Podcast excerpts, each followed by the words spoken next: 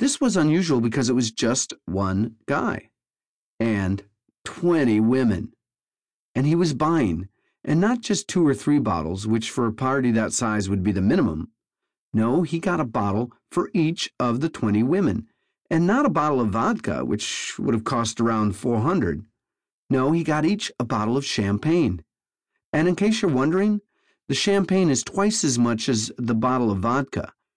Sure, that includes a service tip of 20%. But we're still talking about him laying out $20,000 for champagne.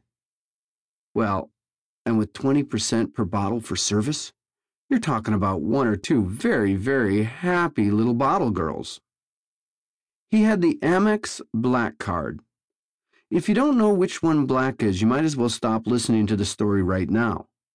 Black is the card people use to charge a car, an expensive car. It's the one that pays for the private jet, the fuel, the pilot, and still has plenty of room available. Black is like the limitless of looking up into the night sky. That's black, and that's what the sky flashed. The girls were each dressed the same. Each had on a thin white tank over a pair of lowrider jeans with glittery little spike heels. I, I know it sounds cheap or casual. Well, you don't know your clothes. The little t-shirts were probably 300 to 500 and the jeans easily a thousand. The heels I won't even touch. I know it sounds strange for a guy to know this much, but first, I work in a club in Vegas. And second, I date girls who dress like this and I know what they spend.